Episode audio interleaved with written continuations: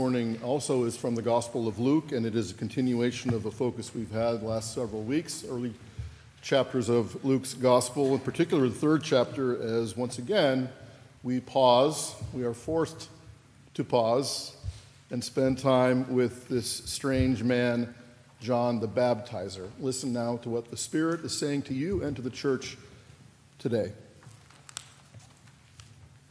John said to the crowds that came out to be baptized by him, You brood of vipers, who warned you to flee from the wrath that is to come? Bear fruits worthy of repentance. Do not begin to say to yourselves, We have Abraham as our ancestor, for I tell you, God is able from these stones to raise up children of Abraham. Even now, the axe is lying at the root of the trees. Every tree, therefore, that does not bear good fruit is cut down and thrown into the fire. And the crowds asked him, What then should we do?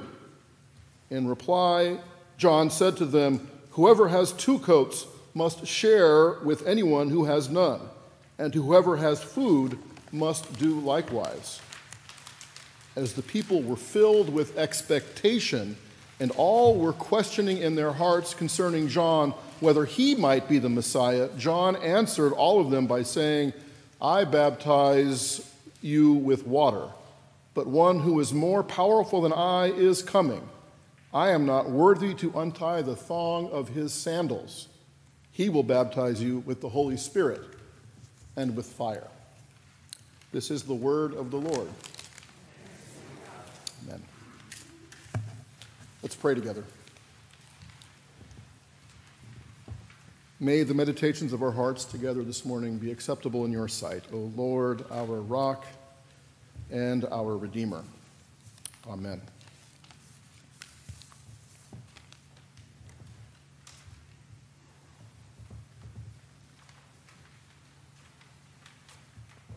All four Gospels agree you can't get to Jesus without first dealing with John the Baptizer.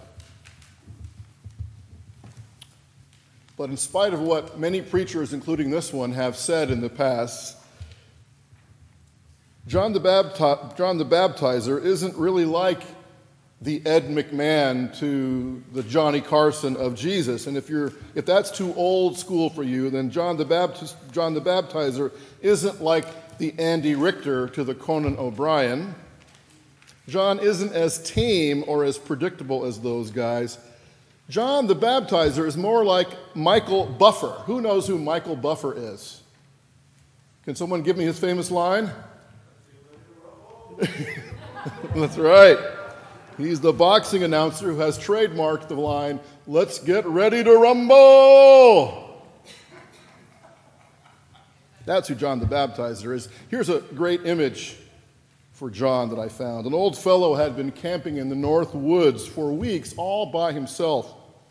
Every night at dusk, this old guy would build himself a great campfire.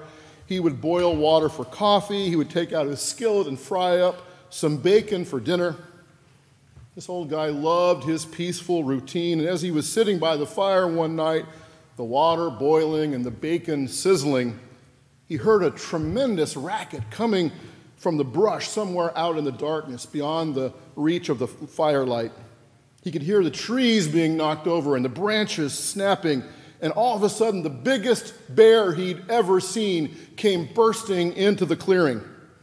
On the bear's back was riding a tough looking hombre holding a seven foot live rattlesnake in his hands. The man was shouting and screaming as he brought the bear to a skidding halt right in front of the fire. Then he bit the head off the rattlesnake and flung it into the brush. Then the man slid off the bear's back, turned and hit the bear right between the eyes, knocking the bear unconscious. The camper was stunned and speechless as this wild eyed renegade walked over to the fire, tossed the boiling coffee down his throat, drank the hot grease straight out of the skillet, slapped the bear back onto consciousness, wiped his hands with poison ivy, then turned to the camper and said, Partner, I'm sorry I can't stick around and visit any longer, but I've got to keep moving because a real bad dude is chasing me. John is just the prelude. kind of shifts our understanding and expectation of Christmas if we'll let it. John the Baptizer says, Someone more powerful than I is on his way. Jesus isn't here yet, but first we've got to deal with John and listen to what he has to say. And he arrives announcing, You think I'm strange, you think I'm different. The one coming after me is going to make way more of a difference than I could ever do. I'm not worthy to untie his shoelaces.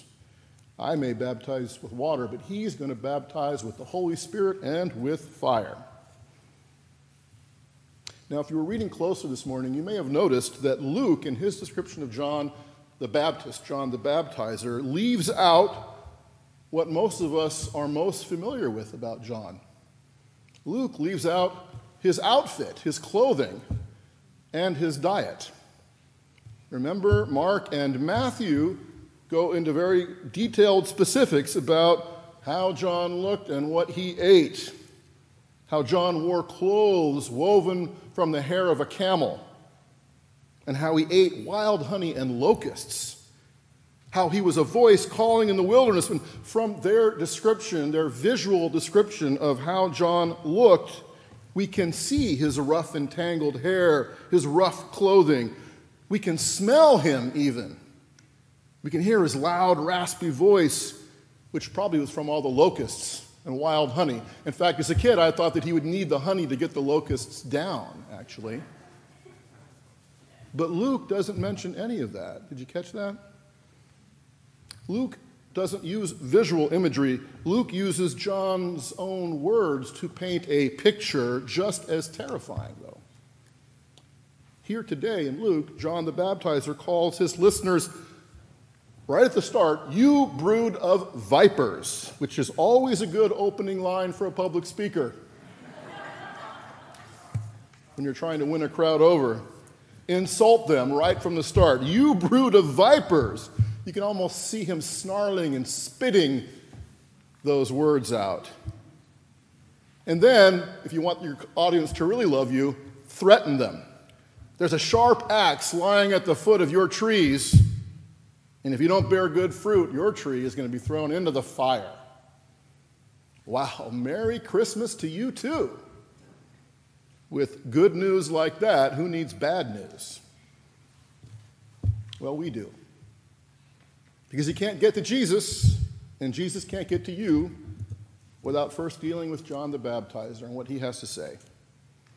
And his message, if not his description, is consistent throughout all four of the Gospels Matthew, Mark, Luke, and John. They all have different things to report about this strange, loud, smelly guy preaching out there in the middle of nowhere. But Luke and Mark and John and Matthew all agree that the hard news has to come to us before we can ever receive the good news. Remember the famous line from Ferris Bueller Life happens pretty fast. If you don't stop and look around once in a while, you might miss it. Well, John the Baptizer is saying, something new is coming, change is coming, but if you don't make the changes you need to make, you might miss it. It's a hard message, but it is true. And we need to hear hard messages sometimes, as much as we try to avoid them. We need to face the truth about ourselves, as hard as that might be. We need to be forced to let go of old habits and old illusions of being in control that we know don't work at all, that cause us to tell untruths, to be untruth, untruthful to ourselves, that we hold on to these patterns and ways of being because, well, they're what we know, and we're afraid of what change might look like. We know things aren't working like they should we know that deep down we're not at peace in the way that we really want to be. We know that we are not living a truthful way of living. But we are afraid. You know, the psychiatrist and author Gerald May, one of my true heroes, once wrote, We cling to things, people, beliefs, and behaviors not because we love them, but because we are terrified of losing them. We cling to things, people, beliefs, and behaviors not because we love them, but because we're terrified of losing them. May wrote those, book, those words in a book called, a long title, The Dark Night of the Soul. A psychiatrist explores the connection between darkness and spiritual growth. The connection between the dark night of the soul, profound personal suffering, and confrontation with the truth, and spiritual growth. Every year in the first half of December, John the Baptizer bursts onto the stage, and then John the Baptizer won't leave as quickly as we'd like him to. He makes us uncomfortable. He's kind of interesting, but he quickly out, outlives his welcome. John the Baptizer is like that couple at every wedding reception, and I go to a lot of wedding receptions. That one couple who can really dance. You know, they're twirling and jumping and spinning, and they've been practicing, obviously. And at first, it's amazing to watch. Everybody kind of backs off and stops and watches them go. Their talent, their skill, their steps, their joy in just dancing together is so amazing. We're all watching. But then they keep dancing. And the more they dance, the more we all get the message that the rest of us can't dance like that. And after a while, everybody's like, all right, that's about enough. You, two need to get off that dance floor. We can get back to what we're used to doing, our not so rhythmic, not so great dance moves. You know, the 70s dance? You know, that's what I do.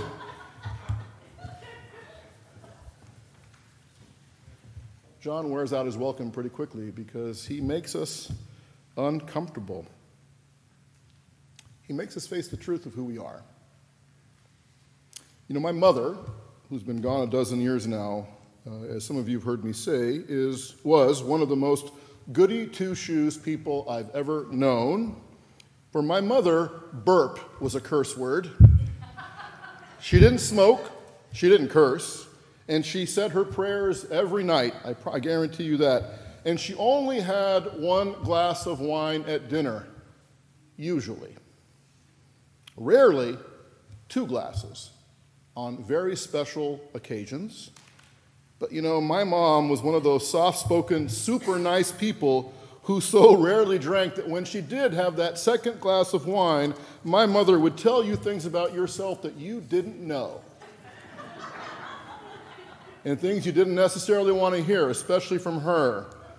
Gregory, your hair is too long, it's in your eyes. Uh, okay, thanks. Gregory, you know, I don't think I really like that girl you're taking to the prom.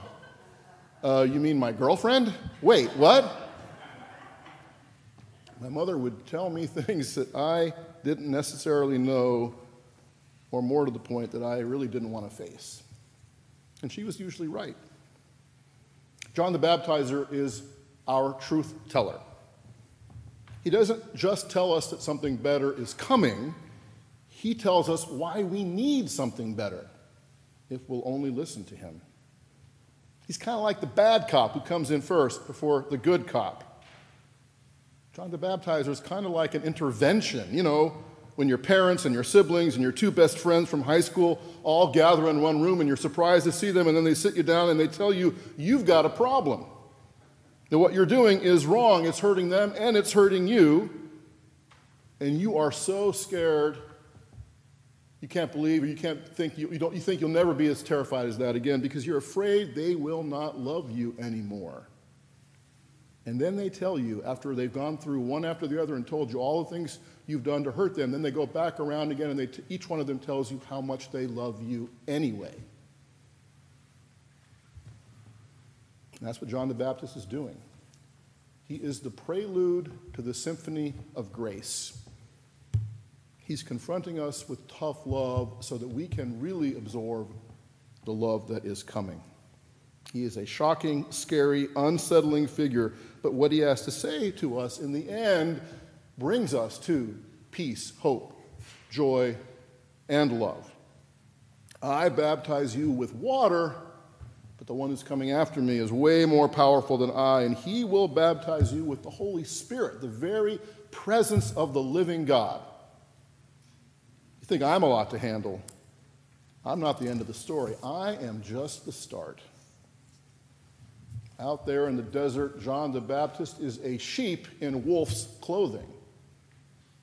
He's the embodiment of true, searing, tough, honest love. He's the medicine that tastes awful, but that I have to take before I have any chance of feeling better, getting better, living healthily. He looks scary, and what he has to say is even more scary because he holds a mirror up in front of us, in front of me, and he says, You can do better and you can be better, but you don't have to fix yourself. You don't have to do it all by yourself. You don't have to do it alone. One who is more powerful than I is coming, and that one loves you with the infinite love of the universe. God's very self is about to make an entrance, and his power in this humble child, born on the edge of the world in a manger, his power is grace. Nothing more and nothing less than the grace of God. You know, Don Henley has that great line in one of his songs We all need a little tenderness, but how can love survive in such a graceless age? We need grace.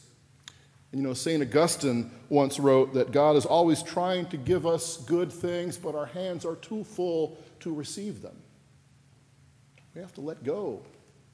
And letting go hurts. We have to change, and change, by definition, hurts, it adds stress to the equilibrium. Grace is the free, unearned love of God. It's the best of things. It's your birthright and mine, and it is coming, John is saying to us. If we will listen to him, and more importantly, if we'll do the hard work of the letting go, of the changing, so our hands and our hearts will be open to receive that grace. In another book by Gerald May, which he titled Addiction and Grace, May said, The desert is where we discover the depths of our weakness, the power of grace, and the price of both. Moreover, what takes place in the desert is not simply difficult travel and adventurous learning, it is repentance and conversion, the transformation of mixed motivations into purified desire, the greening of the desert into garden through the living water of God's grace. The Word of God comes to us and says, Something wonderful is coming. Get ready. Amen.